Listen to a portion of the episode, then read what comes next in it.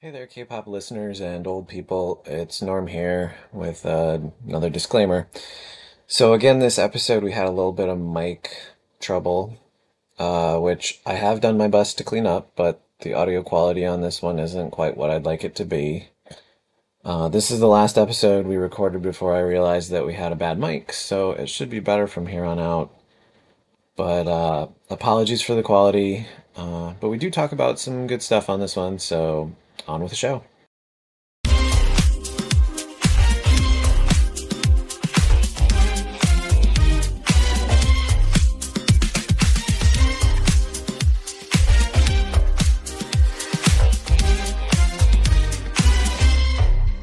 Hi there, my name's Norm. I'm an old person, And I'm Ari, a K-pop fan. and uh, this is K pop for old people, Yeah. where we talk about K pop and I learn about a new K pop group every week. Yes. New to me, not new to Ari, because Ari knows all about K pop and I know nothing. So, speaking of that, who are we going to be talking about today? Uh, today we're going to be talking about LE SSERAFIM. LE SSERAFIM, yeah. All right. Well, um, before we get to LE SSERAFIM, how's it going with you? It's going pretty okay. What's new? Um, you know, been getting back into school and stuff. Yeah, that's right. School started. How's that going? It's going pretty okay, I guess. Yeah, I know. We're still not quite into the full routine of it. It's only been like, what, a week? Yeah, So, pretty much. still adjusting, but that's cool. So, as is my uh, usual practice, I have uh, watched some videos and listened to some songs. And uh, since last time we talked about New Jeans, I've been listening to a lot of New Jeans music. A lot. Mm. I mean, compared to in the past, like in the past, I would take, you know, two, three, maybe four songs that I would listen to that you recommended to, but I started going down a New Jeans rabbit hole, no pun intended. uh, because, of course, New Jeans is very rabbit centric. I guess. I certainly observed that. We mentioned it last time, and I can definitely see the rabbit iconography coming up a lot. Yeah. So let me start off by saying this New Jeans, in my opinion, is an enigma, uh, one that I'm still processing and trying to figure out. That's not a bad thing. Backing up, I started out watching, no, I started out listening to songs on Spotify. And then I started watching the videos of the songs that I had already listened to. hmm And every song I listened to and every video I watched was like peeling back another layer to find some new thing revealed to me. and I know this is weird, especially since like in the past I've had very little reaction to some of the stuff that I've taken in, but this one really started to like I started to find something there that I haven't observed before, and I don't know if I can even explain exactly what it is. But am I a New Jeans fan now? I might be. I don't know. Are you a bunny? I might be a bunny. um. I mean, I would probably consider myself to be a New Jeans fan. Okay. Well, let me let me get into the details here. I'm gonna try to be brief about it, but it's gonna be we're gonna be talking about New Jeans for a bit, I think, before we get to LE SSERAFIM. Yeah. Uh, and that's okay because I have things I want to talk about. Anyway, so starting at the beginning, the first song that I listened to was ASAP. One of my favorite New Jeans songs. Okay, cool. That one I definitely wrote down when we talked last time because you described it as I think you said fairy core Yeah. slash horror. Yeah, like kind of grunge fairy core, maybe. Okay, so that was interesting. So when I listened to it without any music video, song only, it didn't really connect with me. But then I watched the video Yeah. and I could see where you were coming from with the fairy core part of things. Yeah. and there's definitely a lot of rabbit iconography going on in there. I didn't really catch the horror part of it. I was curious what you felt was like horror that connected. Not really horror, but sort of like kind of spooky-ish. yeah, so like the fact that they were dancing at night with like these bunny people in the background. right. Kind of spooky. There's there's something going on with New Jeans. and this is like again, I'm still figuring it out. I don't fully understand it, but I I think I like it, which is like like a lot of the other girl groups we've talked about, they're doing the dancing, they've got the fashion, they look great. They're, the songs are love songs mostly, so Yeah. there's like that aspect, but woven through all that is this very subtle hint of like melancholy and something a little sinister. Yeah, I can understand what you mean. Like with the whole thing of like either they're all dead and you're hallucinating them, or one of them is still alive and they're hallucinating the rest of them. Something like that, maybe. And it's not just this song, it's like all of the songs kind of. Yeah. There's just something like I don't know how to describe it, but they do a really good job of it. It's like I think I might kind of understand what you're talking about. it's the subtlety of it for me. If your group's concept was sinister, like horror or or whatever, like usually that's front and center.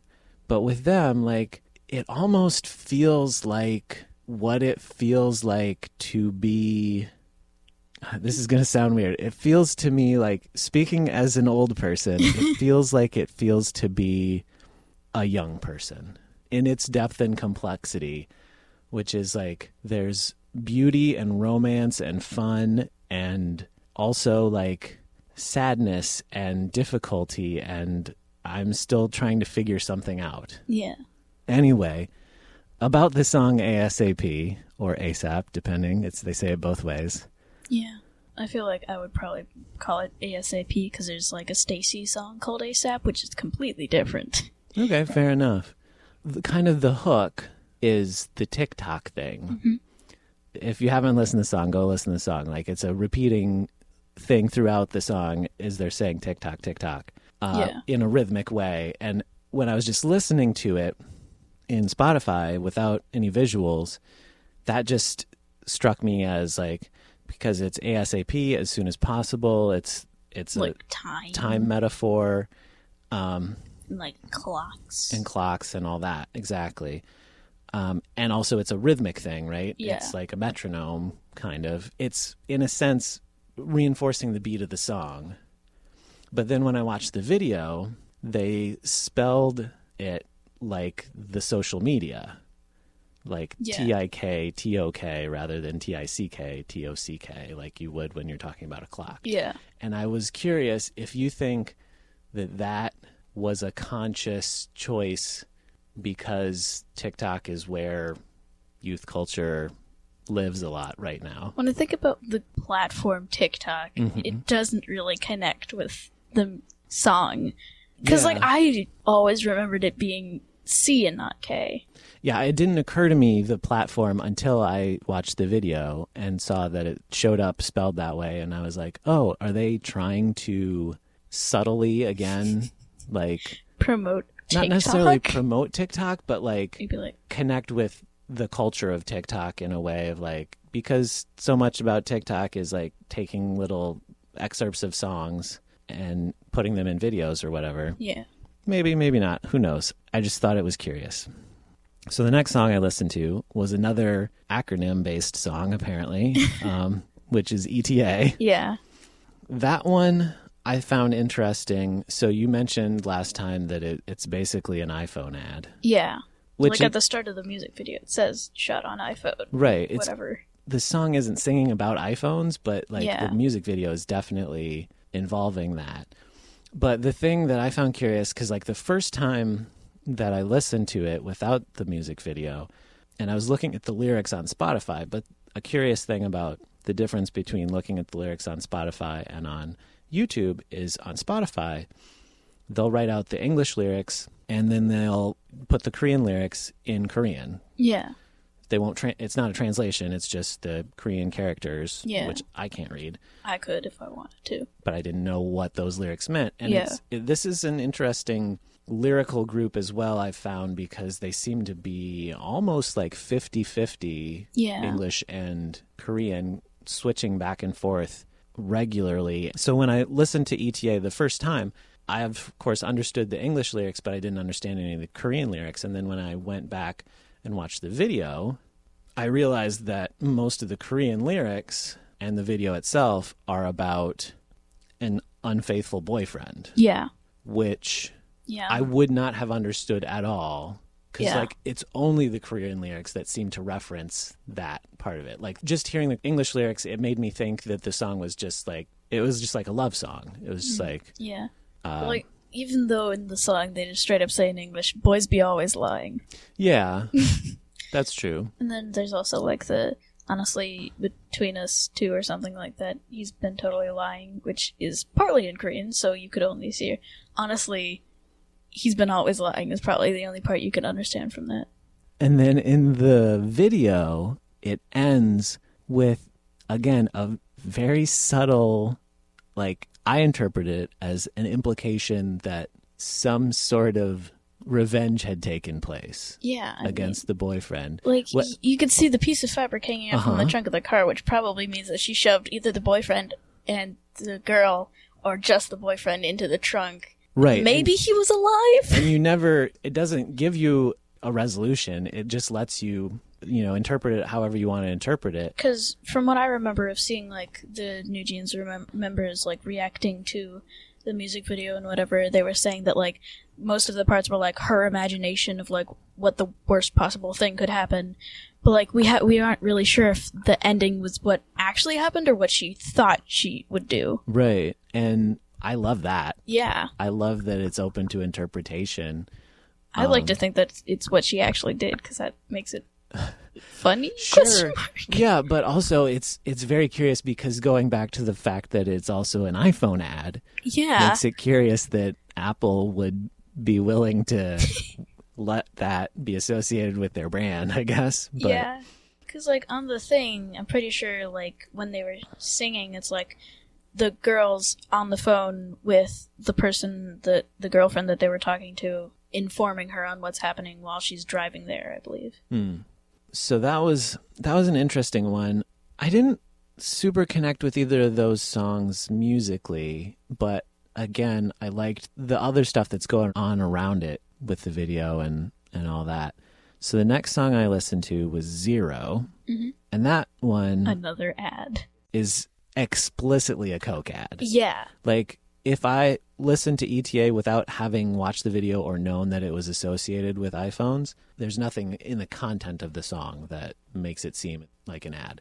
The zero one, they they're saying They're straight up just Coca telling. Cola all the time. Yeah, they're straight up telling you the song is about Coca Cola. Like, wouldn't you agree with me that, like, the chorus is kind of lazy sounding? Oh, for sure. Yeah. And again, it's saying Coca Cola and then something in Korean, which I didn't know until I saw the video and saw the translation was Coca Cola is tasty, which is like, that's not even creative for a Coke advertiser. Like, yeah. which is again going back to my confusion about the enigma, uh, which is New Jeans, which is like, they're on the one hand doing like these subtle artistic things, and on the other hand, they're just straight up making a song that's a Coke advertisement. I was disappointed because like this was the first song that started to connect with me musically. I thought it had a good beat to it. Like I think it had that 808 stuff going on again. And this was also the one where I started to see what you were talking about when you referred to them as being like retro and having like a Y2K Yeah. vibe because in the video, like there's also a conscious display of I guess what would be considered retro technology now. It, again, as an old person, it doesn't seem like it to me because these are all things that I used in my lifetime. But yeah. like, there's film cameras, there's vinyl records show up, and the fashion and whatever, and even like the beat that they're using is kind of a late '90s, early 2000s dance beat, which I don't have any complaints about. But uh, I guess maybe this is the point at which I talk about my own Y2K experience, which is that on New Year's Eve of 1999, what I was doing was I went to a rave with your mother. and I was never a big rave kid.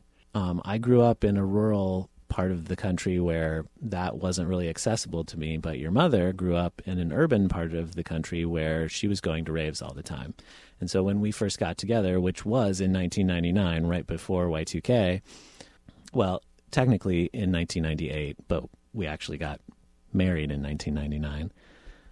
The place I was at in my life was going to raves with her. So she was much into that dance music scene at that time. And it wasn't necessarily my kind of music, but I liked being with her and experiencing something that I hadn't experienced before. So, yes, at the turn of the millennium, I was at a rave listening to dance music, which had beats very similar to a lot of the beats that we were hearing from uh, New Jeans, which is interesting. And then, of course, because I work in technology, I had to go to work very early the next morning because everyone was afraid that the world was going to end because technology was going to stop working.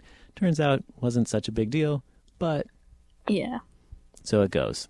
Whenever I think about like your marriage, I think about Yeonjun from TXT was born three days after you guys got married. Yeah, which ironically, I hadn't thought of it, but as we're recording this today, yeah. it is my wedding anniversary. Yeah. So, yeah, that was a long time ago. anyway, getting back to Zero, because we've got a lot more Yeah. Jeans songs that I need to get through. Um, one more thing that I noticed when I was listening to Zero, and maybe this has happened before, but I only just started noticing it in this song, is that they were doing cross language rhymes. Yeah. So, like, they would rhyme words in English, and then the phrase would continue, like, the musical phrase would continue into a Korean lyric, and the last word of that Korean lyric would rhyme with the English word. I don't have any examples because I can't replicate. The only one that I could really think of is like in the chorus they say Coca Cola Mashita or however it's pronounced, I'm probably pronouncing that wrong.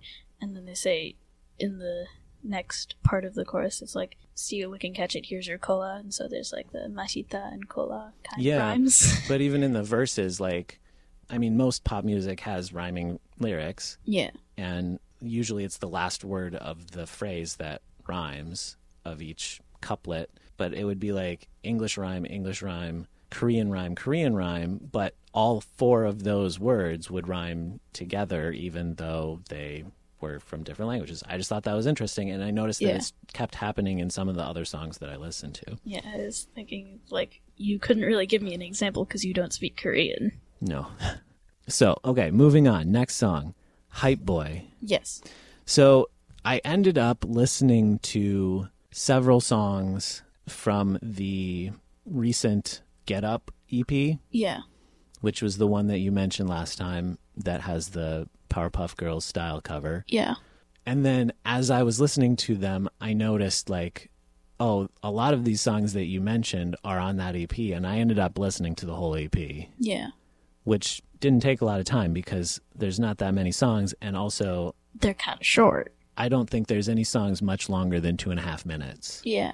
which honestly works. It works. As I was listening to these songs, like these songs don't need to be any longer. They're good. They're good songs. They're they're they're doing exactly what they need to do and nothing more.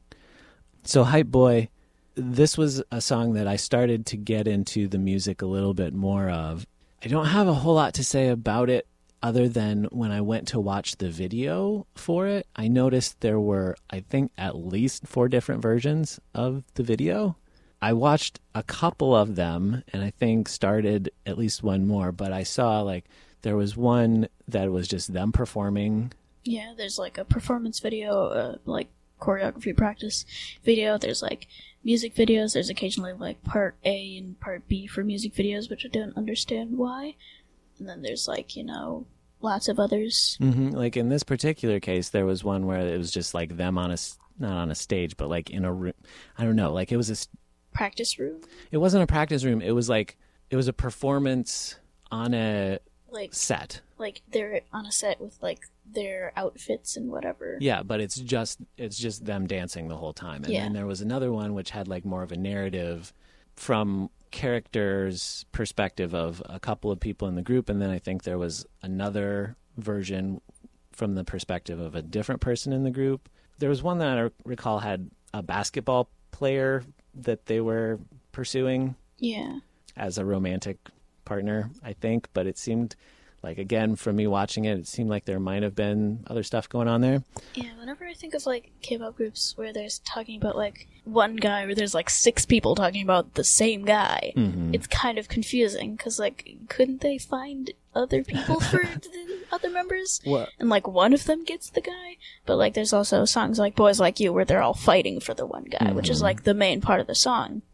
Okay, so the next song that I listened to was Super Shy. Yes, Uh I just like that song. yeah, it's a good song. it has again a lot of these songs from this recent EP have a very late 90s early 2000s sort of techno trance ambient kind of thing going on a lot of 808s a lot of dance beats that are very familiar to me uh, yeah i was prepared to say okay well this is the one this super shy is the one that is like that's the one that i like the most of all of these and then the next song that I had listed to listen to was the one that you mentioned, Get Up, mm-hmm. which is both the title track of the EP as well as the song we talked about. And it's less than a minute long. It's 36 seconds long. yeah. What's the point of making a song if it's not going to be normal song length? Well, I know we talked about that before, and I was prepared to think of it as just like a throwaway thing. Like, I agreed with your logic going into it, like 36 seconds, why bother? Like, it's going to just be whatever. And then I listened to it, it's all in English. It's basically the same four or five lines repeated twice, but I don't have an explanation for why. I can't Just tell like- you Something about it connected with you. it yes absolutely I haven't listened to the actual full song, but like from what I can remember, it's probably one of my least favorite, I guess. But I haven't listened to it in a while, so maybe I'll re-listen to it and understand what you're talking about. Uh, maybe you will maybe you won't i'm not saying that anybody other than me should or shouldn't like it but for me it really worked and and again i'm not sure i can articulate why it works i think it's something about that subtle melancholy Mm, yeah. there's this thing that people have done where they like try to tell a whole story in one sentence or like a one paragraph novel or something like that. And this song is that to me. Again, it doesn't do any more than it needs to. Like that song happens and then it's done and that is everything you need from that song. Everything I need from that song. Um which is I like I'll be honest, I don't typically come into these necessarily thinking that I'm going to come away with anything that really connects with me. But that one, I'm still thinking about it. Honestly, I'm a little shook by that song um, and by the EP in general. Because, like, at that point, I was like, okay, I need to listen to all of this. Yeah. And at that point, I hadn't even gone to watch the videos yet. So I listened to the other two songs that were on the EP that I haven't mentioned yet, which are Cool With You Yeah. and New Jeans, Yeah. which both of those are perfectly fine songs. I will also say, anybody who's listening, there's two Cool With You videos. Yeah. There's like part A and part B. Right. Which happens before. It just happened before in New Jeans music videos and whatever. Don't quite understand the meaning of it though. I don't understand why they do it that way, but having watched them both, because I was looking for a video for Get Up, and there isn't really one. yeah. It's like at the end of part B. Right. And so I was like, okay, if this is part B, I need to watch part A first for context, Yeah. Which I'm glad that I did because it does. Like, part B picks up exactly where part A left off. And it's like the whole thing is like as good a short film as I've seen in recent memory. I can't quite remember what it's actually fully about. And the like the members of New Jeans appear in both, but they're It's mostly about the one person. in, Yeah, like it- part A from what I can remember. I'm gonna encourage people to go watch them both. Yeah. So I'm not gonna like give the whole story, but it's the story of a possible romance, I guess, between two people. And uh it's just really well made. It's just Yeah, the one thing that I don't really understand is about like the main person that isn't New Jeans is like in the elevator scene. Like, how? What? Is she even human? Because, like, people listening to this aren't going to understand what I'm talking about right now. If you No. want to know what I'm talking about, watch the videos. You should watch it. You should get in touch with us and tell us what you think. I, to me, again, there's it's part of the whole enigma of New Jeans in which there is this undercurrent of melancholy and maybe something sinister. And when I think of pop generally and K-pop specifically, I don't think about subtlety. You know, usually pop is like very in your face. It's Yeah. like bright colors, it's big hooks, it's catchy beats, and they have those. They have all that stuff, but they also have something else that's just like a little something behind the curtain that you're like, what's going on there? And they're smart in that they're subtle enough to not put it all out there Yeah. like they keep you wanting to find out something more because there's clearly something going on that they're not telling you. like, what is the deal with the lady? Is she a human? Like, what is she? And, like, what's the deal with the boyfriend and girlfriend? Did she end up killing him? Like, why, why would you kill your boyfriend over that, though? like, Well, I can't. what en- happened to them? I can't endorse anything um, Yeah. violent like that. Don't don't kill your boyfriends. don't kill anyone. Yeah. But everybody knows the experience. You know, everybody's had the thought, even though they would never ever follow through on it. Like, oh, that makes me so mad that I would do something drastic. And and I think you're right in your interpretation of like maybe that's just a fantasy, maybe that's just in someone's mind, but still, there's something about that connects with me. Like she didn't end up driving the car off the cliff. She just left it there. So like how did she get home if she drove all the way up to a cliff with her car? Yeah. These are all good questions. And the fact that they're unanswered questions, I find really impactful. if you do watch both of the videos, you will end up listening to the same song twice in a row. Yeah. It's like the same song but with different visuals, I guess. But I think it's worth it. Yeah. Anyway. All right. Well, we've been talking about New Jeans for a long time now. Yeah. If you Um, want sometime I could teach you some New Jeans choreography. oh, okay. Yeah. I mean, they definitely have some serious choreography going on in all of these as well. Yeah. but I was not anticipating that I would be as affected by New Jeans as I have been, and I appreciate that you've introduced me to them because sometimes you find things that you didn't expect, and that kind of surprise is sometimes rare, especially. I think I'm unintentionally turning you into a K-pop fan. Uh, well, I don't know about that, but if that's the way you want to feel about it, I'm not going to argue I with you. would I would start bursting out in laughter if like we're listening to music in like I don't know Queen is playing and then the next song is just Get Up by New Jeans, which is completely random. Uh, yeah, that would be pretty random. But as we go, I'm slowly compiling the ones in my mind that I'll be perfectly honest, some of them I probably won't ever listen to again. But some of these are affecting me in a way that I didn't anticipate. Who knows? Maybe we'll learn the the 30 second lyrics of Get Up and sing that. I don't know that I could do that at like at a karaoke situation because uh, that song Does it just like not really fit your vocals? I, I didn't even think of it from that perspective. I was thinking of it like just from an emotional perspective. Like, I don't know that I could take myself to that emotional place in a karaoke context and feel good about it. I could probably. I mean, I have a few. I have songs that I know the lyrics to, but I would never sing them at karaoke. oh, sure. For yeah. Sure. Same. Um, okay. Anyway, our stated goal today Yes. is to talk about LE SSERAFIM. Yes. So uh, let's switch gears and talk about LE SSERAFIM, which I know nothing about. Yes. LE SSERAFIM, spelled L E S S E R A F I M.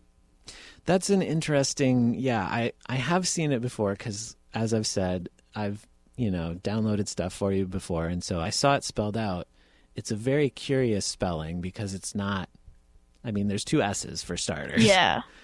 Uh, and I don't know, do you know anything about why it's spelled in that particular way? No, not that I can remember. Okay, well, let me ask you this. Do you know what a seraphim is? No. Or I guess seraphim is a plural. yeah. seraph would be the singular. So in Christian iconography, there's angels, right?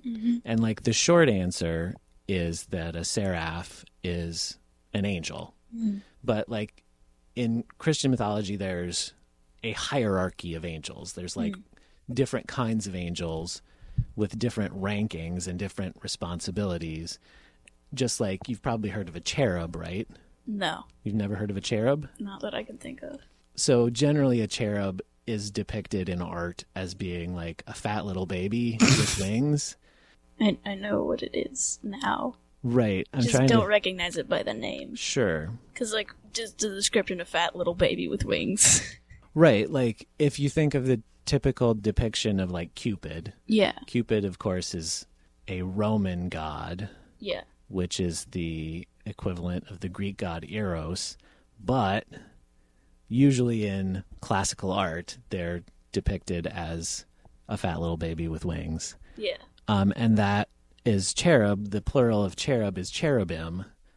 So a seraph is another kind of angel. So it'd Um, be seraphim. Yeah, the plural of which is seraphim. So sorry I took us on that little aside, but I I suspected maybe you hadn't heard that term before. So Yeah.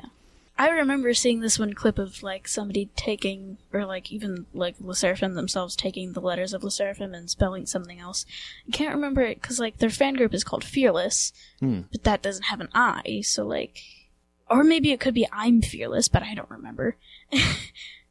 hmm, you think it might be a anagram of something? Maybe because like, why would they make a group with something that like has a meaning of some sort, and then like saying that it's actually like a misspelled version of this, but like, I think they would have been aware of like a serif and whatever Yeah, I mean, when making this. I'm sure that they knew what what they were referring to, but I mean, it's also, I mean, it's not just the double S. Also, like uh, traditionally, it would be spelled with a PH instead of an F. But um, obviously, well, maybe it's not obvious. My assumption would be that they are thinking of the angel definition in some way, but I don't know anything about this group. So, what do you think about that? From what I think of LE SSERAFIM, I can't really think of it being like a very angely type concept. Hmm, okay. Because, like, I'm pretty sure they do have a somewhat girl crush concept. Yeah. Okay, that makes sense. But yeah, more about LE SSERAFIM in general. They have five members, uh, from oldest to youngest is Sakura, Chaewon, Yunjin, Kazuha, and Eunchae, and the only really, uh, the foreign members are Sakura and Kazuha, who are both Japanese, and, uh, Yunjin, who is Korean American. Okay. Fun fact about Yunjin is not only she has like her own little solo career where she has like a pretty famous song called I does not equal doll, meaning like idol. I'm not a doll. And Okay. it's sort of like talking about like I'm my own person, I can do what I want. You can't play with me like a doll. One of my favorite lines in that song is just go idolize your idol life because that just sounds fun. That's a pretty good uh, wordplay there. I Yeah. gotta say. and also like they love when I'm a mess, damsel in distress, and then Korean. um, but like the whole song is pretty good. It's like it's in my playlist. I like the song. She does have like a solo career, and like she, recently actually she released a song. But like, I d- does not equal doll is probably the only Yunjin uh, song I listen to because like it's just the one that I think sounds the best, and also. I don't know, I kind of like the meaning. And it's like very rare because in this song they curse a little bit, and it's very rare for K pop people to curse. Hmm. But like it's happened before. Like for example, in another LE SSERAFIM song, uh, Fearless, I believe, they say the bitch word. Oh, okay. Yeah. Yunjin actually um, has been trained in like opera singing, Oh, okay. and so like from what I hear in like her music or like LE SSERAFIM's music in general, they don't really use that part of like her abilities. Mm-hmm. It's just like funny because from the music that they have, you wouldn't expect her to be trained in opera singing. Yeah. Because I- like the other member, sorry for cutting you off, but like the other members, uh, Kazuha is trained in ballet, and so like in a few moves they use her ballet training Mhm. for that, but they don't use Kazuha's opera singing. But I don't know why they would use that for K-pop because that's just I mean, it's a very different style, and Yeah. it's, it's interesting because like we don't typically think about there's a different definition of what a good singer is depending on what type of music you're singing because like usually when you're talking about somebody being a good singer that's assumed that it, like they can do anything or whatever but like obviously somebody who's classically trained for that style of music is going to have a different vocal quality and a different kind of delivery than you would for someone who's a pop singer and and honestly within pop there's lots of different styles of vocal quality as well which is i guess i never really thought about that that people don't really make those kind of distinctions that often because it's so rare for people to cross over from one to another yeah. The Seraphim debuted on May second, twenty twenty two, so they're f- fairly new. mm-hmm Uh, they debuted with the song "Fearless," which I mentioned earlier, which is um pretty good song. I know the most of the choreography at least. Like I know most of the choreography for some of the LE SSERAFIM songs, just because like I feel like they're fun to dance to and they have somewhat easy, at least in my opinion, choreography. Because the last time I tried to teach you K-pop choreography, you learned it a lot slower than I would. yeah But then again, there's also the thing of like I'm younger, so I learn better. Maybe from what I can remember of my science class, because we learned about that recently. yeah that's legit That's why it's better to learn a language when you're younger. yeah definitely your brain is still developing and mine has uh Pretty much already developed. and it's probably not going to develop anymore unfortunately Yeah. at at best it's going the other direction Um, but their most recent song is Unforgiven, featuring Nile Rodgers. Nile Rodgers. Okay, now we're talking. I'm writing that down right now. Yeah, that um is pretty popular in K-pop. I don't really have much to say about it. Like I like most of the SSERAFIM songs. The only thing I can really think of to say about it that like popped out at the start was like, you know, it has catchy lyrics, it has like a cool music video and like, you know, I know the dance to like most of the chorus cuz there's like around 3 choruses cuz in K-pop choreography you have like a pre-chorus, a chorus Mhm. which have their own choreography, which is usually the choreography that people learn the most. And then there's like, you know, the second chorus, which pretty much has the same other than like a few changes in like the pre chorus maybe, Mhm. which happens in um Unforgiven. And then there's like the third chorus where like the the choreography completely changes pretty much. Mm. So yeah, people usually learn the first chorus, Okay, yeah, that makes sense. but some people learn the whole choreography, which I tried before and it didn't work because I could barely do the first move. I just kind of know choreography. I don't really learn it. I just have it pop into my head somehow, and I have no idea how.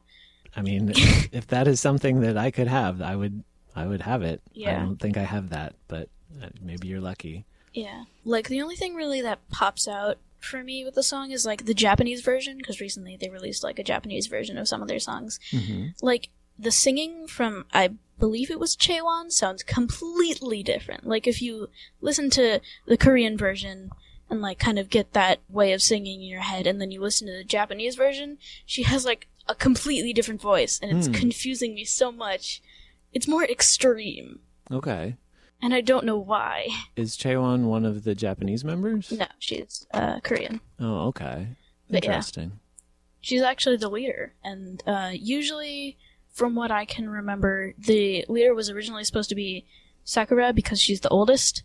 But I believe that she only agreed to be in the group as long as she wouldn't be the leader, which I find funny. Oh yeah, we talked about that last time. Yeah. No, I mean, I get it though. As I said last time. There's so many priorities for a leader. Yeah. So I feel obligated as an old person to take us back a minute because you brought up Nile Rodgers. Yes. And so I need to talk about Nile Rodgers for a second. Do you know who Nile Rodgers is? Kind of. Ish. Yeah. Okay. Like- fair enough. I know from one of my siblings a few songs that he's been on, and so that's most likely where I know of him. Okay. But I've I never really heard his name before. Well, I guarantee that your mother and I have sat and talked about Nile Rodgers. I don't know if you were around at the time, but that is somebody that we definitely have a lot of thoughts and feelings and respect for. Like, what's an example for a song that I would know that uh, he was on? So, okay, uh, I'm going to take us all the way back real quick, and I'll get to your question in a second. So, Nile Rodgers, for people who are listening and don't know who he is either, was originally in the band Chic, and Chic is probably best known for the song Le Freak. Aw, freak out. Oh yeah, yeah. Free cow. Free cow. And uh, there's a whole story behind that song too, which is Yeah. not appropriate for this podcast, but go look it up if you're interested. But um, so they were a disco band, but he has been a writer slash producer on a ton of popular music since the 70s. Um, he was a producer for Madonna. You know, he's been a guest artist on a million people's records. Um, the song, to answer your earlier question, that comes to mind first for me that you would probably know that he was on is um, Get Lucky Oh yeah, yeah. I know that one. with uh, Pharrell and uh, the Robot Guys. Daft Punk. Thank you. So, yes, amazing guitarist, amazing songwriter and producer. If we looked up Nile Rodgers' uh, discography right now, I could read off probably a dozen songs that almost everybody knows. I bet if we looked at like a Spotify list, or if he has his own Spotify account, Unforgiven would probably be pretty high up on the list of like his most popular songs because it's a popular song. Yeah, it it very well could be, but he's been making popular songs for yeah. four decades now, so if not more. Anyway, if you're curious, go look up Nile Rodgers songs that he he's one of those guys like he's not necessarily a household name the way like, you know, some of the people that he's worked with are because he is kind of more of a behind the scenes guy, like he's playing guitar on tracks, he's producing them, he's songwriting them, but if you went and looked what songs he's been involved with, it's just like top 10 hit after top 10 hit after, you know, number one hit after whatever. So, But yeah, I remember looking up um, Unforgiven on YouTube and seeing those things where it's like the lyrics and like who sings the lyrics and like Korean romanized in English. And it was like, you know, all the members and then Nile Rodgers, but he doesn't actually say anything. mhm. So he's just there, but never actually talks. yeah. It, like, he's not a singer, really. He's never been a Yeah. singer. He's Pretty sure I've never heard his voice ever. he's just doing everything else. Yeah. but like another thing on that album that they had with uh, Unforgiven was the song Eve Psyche and the Bluebeard's Wife. okay. Yeah. Which must have been a nightmare to translate into Korean. That's an interesting one. Yeah. They never actually say the name, so I have no idea how it's related to the song. Hmm. Cause like they say Unforgiven and they say Fearless and they say all the other titles pretty much, but never Eve Psyche and the Bluebeard's Wife because that's kind of hard to fit into a song. Cause Yeah. like especially in the chorus, how would they fit all that into a chorus without it taking up like the entire thing? Cause you've never heard it. Nope. I've heard it. From what I think, you could probably not fit that title in there very easily. no, almost always the name of a song is whatever the hook is, you know. Yeah. There's a small handful out there of the songs where they have a title that's just unrelated to the lyrics. Yeah. Or not at least explicitly stated in the lyrics. But like, there's been a there's lots of different versions of Eve's and the Bluebeard's Wife. For example, like you know, the remix featuring other artists and like the English version and the normal and the Japanese version and all this other stuff. Hmm. I I could never get used to the English version. Like I've listened to it a few times, but I'm just so used to hearing the Korean that I just don't really feels weird. Mm-hmm. Sometimes when they make like Korean or Japanese versions, it doesn't really feel right to me. Yeah. So I just listen to the normal one, except for the Japanese version. I think the Japanese version of Unforgiven is better than the Korean version. Cool. I think for it's sort of like for me when every now and then on Spotify you'll come across a song where uh, the artist has re-recorded it from the original recording because Yeah. you know like they didn't own the master or whatever, and so they have recorded it again so they can actually profit from the streams, which I totally get from a you know business perspective. Like the whole Taylor's version from Taylor Swift and stuff. Yeah, and whenever I come across one where it's not the original version and it starts playing and like you hear it, it's the same exact song, but you just hear something different about it, like the Yeah. production's a little different and then you hear like maybe Like a change in the singer's voice or something. right and you're like this isn't right. Something's not right here. So I get that. Yeah. Um, speaking of like re-recording songs from before, uh, Sserafim actually has an ex-member who I believe got kicked out from like a bullying scandal, which happens a lot in uh, K-pop members uh, getting kicked out. Hmm. Because like there's a difference between leaving and getting kicked out. Because like if you leave, there's like I don't know, maybe the company wasn't treating you well or something. hmm But like getting kicked out is like for a specific reason, like a dating scandal or a Right. bullying scandal or something like that. It's you're fired versus I quit. Yeah. Uh, their name is Garam, Garam, Okay. I don't know. I don't either. I mean, it's a Korean name. Sure. I believe she was kicked out for um, a bullying scandal. I don't believe I said sincerely, but this is a girl group. I just didn't remember to say that. Oh. Yeah. Fair But, enough. Yeah. Because, like, she's been there for a bit. Like, I'm pretty sure she's only been there for, like, one song slash album, which is, like, the Fearless song. So, like, I saw one time we were playing LE SSERAFIM in the car, and it said, like, uh, 2023 version, and I'm like, what? And then I heard, like, a s- slight difference in the voice, and I'm like, oh, that must have been her lines because she's not in the group anymore. Oh, so they re-recorded it with Yeah. other people taking With- her parts. Yeah. Yeah. Because, like, now if they perform those songs again, they have to change it so that, like, somebody else gets her lines because she's not there to sing them. Sure, that makes sense. And so, uh, LE SSERAFIM is from HYBE labels under the company Source Music. hmm Uh, Sakura and Chaewon are actually from uh, their ex IZ*ONE members because IZ*ONE was a group that originally Hmm. was active and then they disbanded. So they're no longer like an actual group. Like all the members have gone into different places. Like some of them quit uh, the K-pop life, I guess. Mhm. Some of them like you know re-debuted, like Sakura and Chaewon.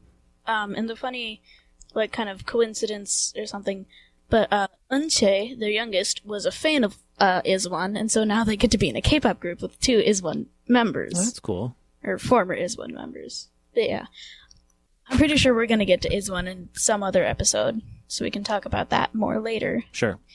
But like, I like most of LE SSERAFIM's songs, and like, I know the choreography and stuff. There's like, like with SSERAFIM songs, there's nothing like really special special about it that I like would rant on for hours about. I just like their music and I think they're fun because like they're one of those groups that isn't very serious but also is at the same time. hmm But like, I don't know how to explain it because like, actually, I don't know how to explain it. Okay. Well, like I was saying earlier with my thing with New Jeans, I don't know that I understand it either. yeah, Sometimes it just connects with you in some sort of emotional way. Like anytime you want, I could teach you some LE SSERAFIM, some New Jeans choreography, or it's even. Yeah, we'll have to see about that. We'll we'll do some choreography stuff in the future. I'm sure. It's just a matter of maybe once the first uh, wave of school here settles down a little bit, we'll have some more time. Yeah. Um, well, uh, like I said before, uh, Yunjin has like a whole completely different, uh, solo career. And like, I really like her because like she's kind of relatable and stuff like that. hmm But like another thing is like, she wants, as she says in her own words, she wants to change the K-pop industry slash idol industry. Cause like, for example, she like, one time was in like a full white outfit in like a white backdrop and whatever, started putting paint everywhere, like rainbow paint, like it's Mhm. all in her hair, and like it was for the pride community. hmm And so, like, me as a queer individual, I liked that because hmm in K-pop you don't really hear much about like uh the queer community, hmm except for like I've heard of one maybe queer person that like might have been in K-pop, but I can't remember. I can't remember if they were a K-pop or a Korean pop singer hmm Fair enough. because those are two different things. Sure. um, she would go as far to put paint in her hair just to like get the message out that like she cares for everyone. Yeah. And she's like a good person. She's funny. She's kind. She has a nice singing voice. Yeah, and that makes you feel seen and heard and Yeah. acknowledged. That's great. Because like seeing as the K-pop the K-pop industry is like kind of a toxic environment, It certainly seems it, like it could be. like sure. pressures people into certain body types and stuff like that. Especially when it comes to the girl groups. Yeah, because they're like pressured to do a lot of things, and there's like double standards and everything. Yeah, I, guess I shouldn't say that necessarily because I don't really know, and I'm sure the boys in K-pop are also pressured to meet certain, you know, beauty standards and all that too. Certainly not in the same way that uh, women historically have always been. Yeah, like for example, one of the double standards of like one male K-pop idol was reading a feminist book and they were like praised for being like educated and stuff, but like I can't remember if it was like uh, Irene from Red Velvet or it was some female K-pop idol who was reading a feminist book and you know they started getting a bunch of hate and I don't quite remember why. Well, I don't really know anything about uh, Korean culture from the perspective of gender politics and all that stuff. Yeah. Um, so, and I don't want to make any assumptions, but uh, it seems like patriarchy is everywhere, you know? Yeah. And uh, so there's always going to be toxic masculinity or, um, you know, ingrained patriarchy in pretty much all cultures around the world, I'm sure. So, um, unfortunately, it's not surprising, but it is uh, disappointing. another thing in K-pop is like um, some of the K-pop idols, specifically women, get like sexualized and sexually harassed occasionally, and so that's why I like (G)I-DLE because they have songs that are like telling women to like speak out about that stuff. Specifically, the song "Nude" is like specifically about like speaking out against being sexualized, and so like we'll get into (G)I-DLE another day. uh, Yunjin speaks out about stuff like that, and I like listening to her music not only because I like her, but also just because like some of the messages in there are pretty important, Mm-hmm. For sure. and it's always uh, like nice to listen to a song by like a female K-pop idol talking about stuff like that. Yeah, because talking about it is how it changes. Yeah, and like usually the K-pop companies wouldn't want that to happen because like sometimes they're the reasons why this is happening.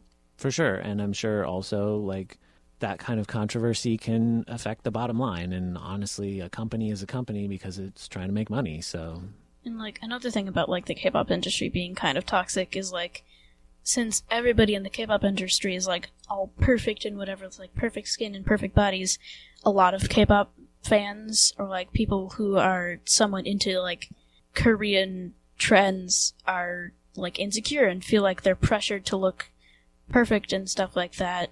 Another example is (G)I-DLE's song Queen Card is like feeling good in your own body because like for example the start of the music video is Soyeon going into like a hospital to get plastic surgery, but then in mm. the end she doesn't end up doing it. Hmm. And she goes and has fun with some other friends and whatever. Yeah, I mean, I can't imagine how difficult it must be to be in an industry where your appearance is a big part of what you're selling. Like, Yeah. obviously, their musical talent and their ability to dance and all of that stuff is an important part of it, but uh, it would be disingenuous to suggest that their appearance isn't also part of what they're selling. And so like even when I'm watching these videos, like I appreciate the skilled dancing that they're doing. Obviously, they've been working for a long time to be able to get to the level that they're at with their vocals, with their choreography, etc. But they're also always styled to the absolute last detail, you know? Yeah. and so that's an interesting perspective to take on it because like for example i see you dressing in ways that emulate a lot of the idols that you're a fan of which Yeah. i think is cool that you've found your style and and I like basing my outfits off of K-pop songs. Sure. And like it's one thing to be a person who can dress up and go out and show off your fashion, your style, whatever, but also you get to come home and put on your PJs and relax. Whereas Yeah. these K-pop idols, we don't see that. All we ever see is the completely styled, you know, perfect hair, perfect makeup, perfect outfit, and so it it sometimes is hard to remember like, oh, that's just a person, That's a human being. right? Who also has their own personality and like their own feelings and stuff, except for the occasional like one group I've heard of, which is all AI members, which K-pop idols were getting kind of worried about because that was pretty popular, and people were like, "What if we just get replaced by these robots?" I mean, that is a lot of conversation going around on around that right now. Yeah, Uh, but yeah, like it's always good to remember that the thing that these people are putting forward is crafted.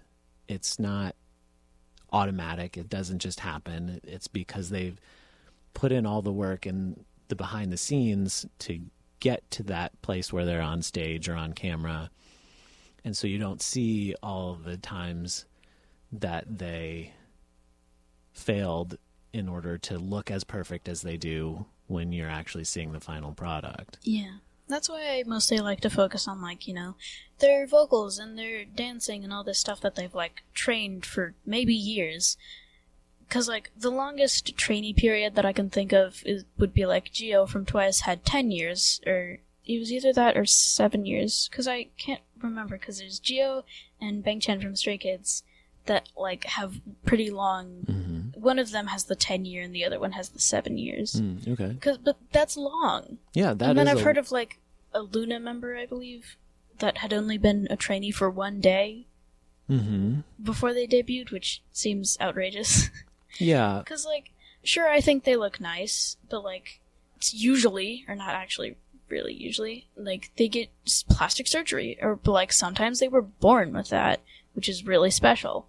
Yeah, but I think for me, like the thing that pop culture always tries to put forward is the idea that like they, they're trying to make it look easy, right? Yeah.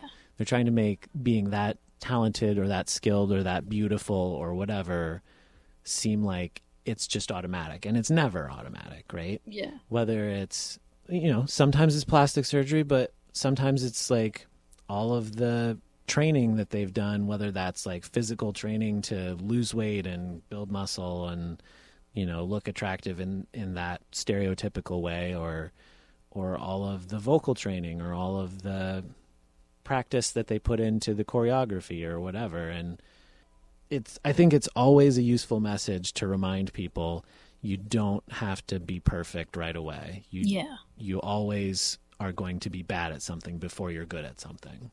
And i'm sure that's true for every k-pop idol out there. Um, like maybe the companies don't want you to think about it that way and maybe even the individuals because like it feels good to be perceived as an expert at something but you get to be an expert at something by working hard to become an expert at something Because, like, you've heard of, like, practice makes perfect, but I'd rather say practice makes pretty good because nothing's perfect. that's that's absolutely true it's always good to talk about that kind of stuff Yeah.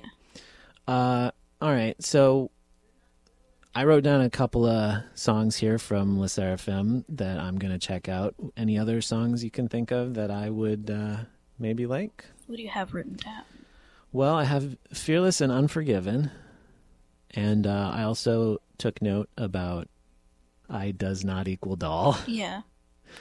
uh, which I understand is a solo song. It's not Yeah. a LE SSERAFIM song, but um, any other stuff come to mind? Uh, I definitely encourage you to listen to the Japanese version of Unforgiven, and uh, also probably Anti-Fragile, because that one's a good song and has a nice beat and stuff. I think you would like it, maybe. Okay. All right. Well, that gives me some stuff to check out. Uh, who are we going to talk about next week? Uh, next week, we are going to talk about 17. 17. Okay. I, Yeah. I'll learn about 17. Yeah. Okay. Well, earlier I know that we mentioned that we wanted to hear from people and what their thoughts were on some of the things we talked about, including, like, for example, we talked about what do you think about the end of that ETA video? Like, do you think it was real life, or was her imagination or something? So there's lots of ways that you can uh, reach us. Uh, we've got an email address. It's kpopforoldpeople at gmail.com. Uh, you can always go and comment on our YouTube videos as well. We read the comments there. And, uh, you know, we're eager to hear what people think and uh, be part of the conversation. If you have questions for us, maybe we can answer them in a future episode. Yeah. Don't forget to uh, give us a review on whatever podcast platform you might be listening to. That might help as well. Mhm. I guess that's it then. So uh, thanks for listening, and I guess we'll talk to you next time.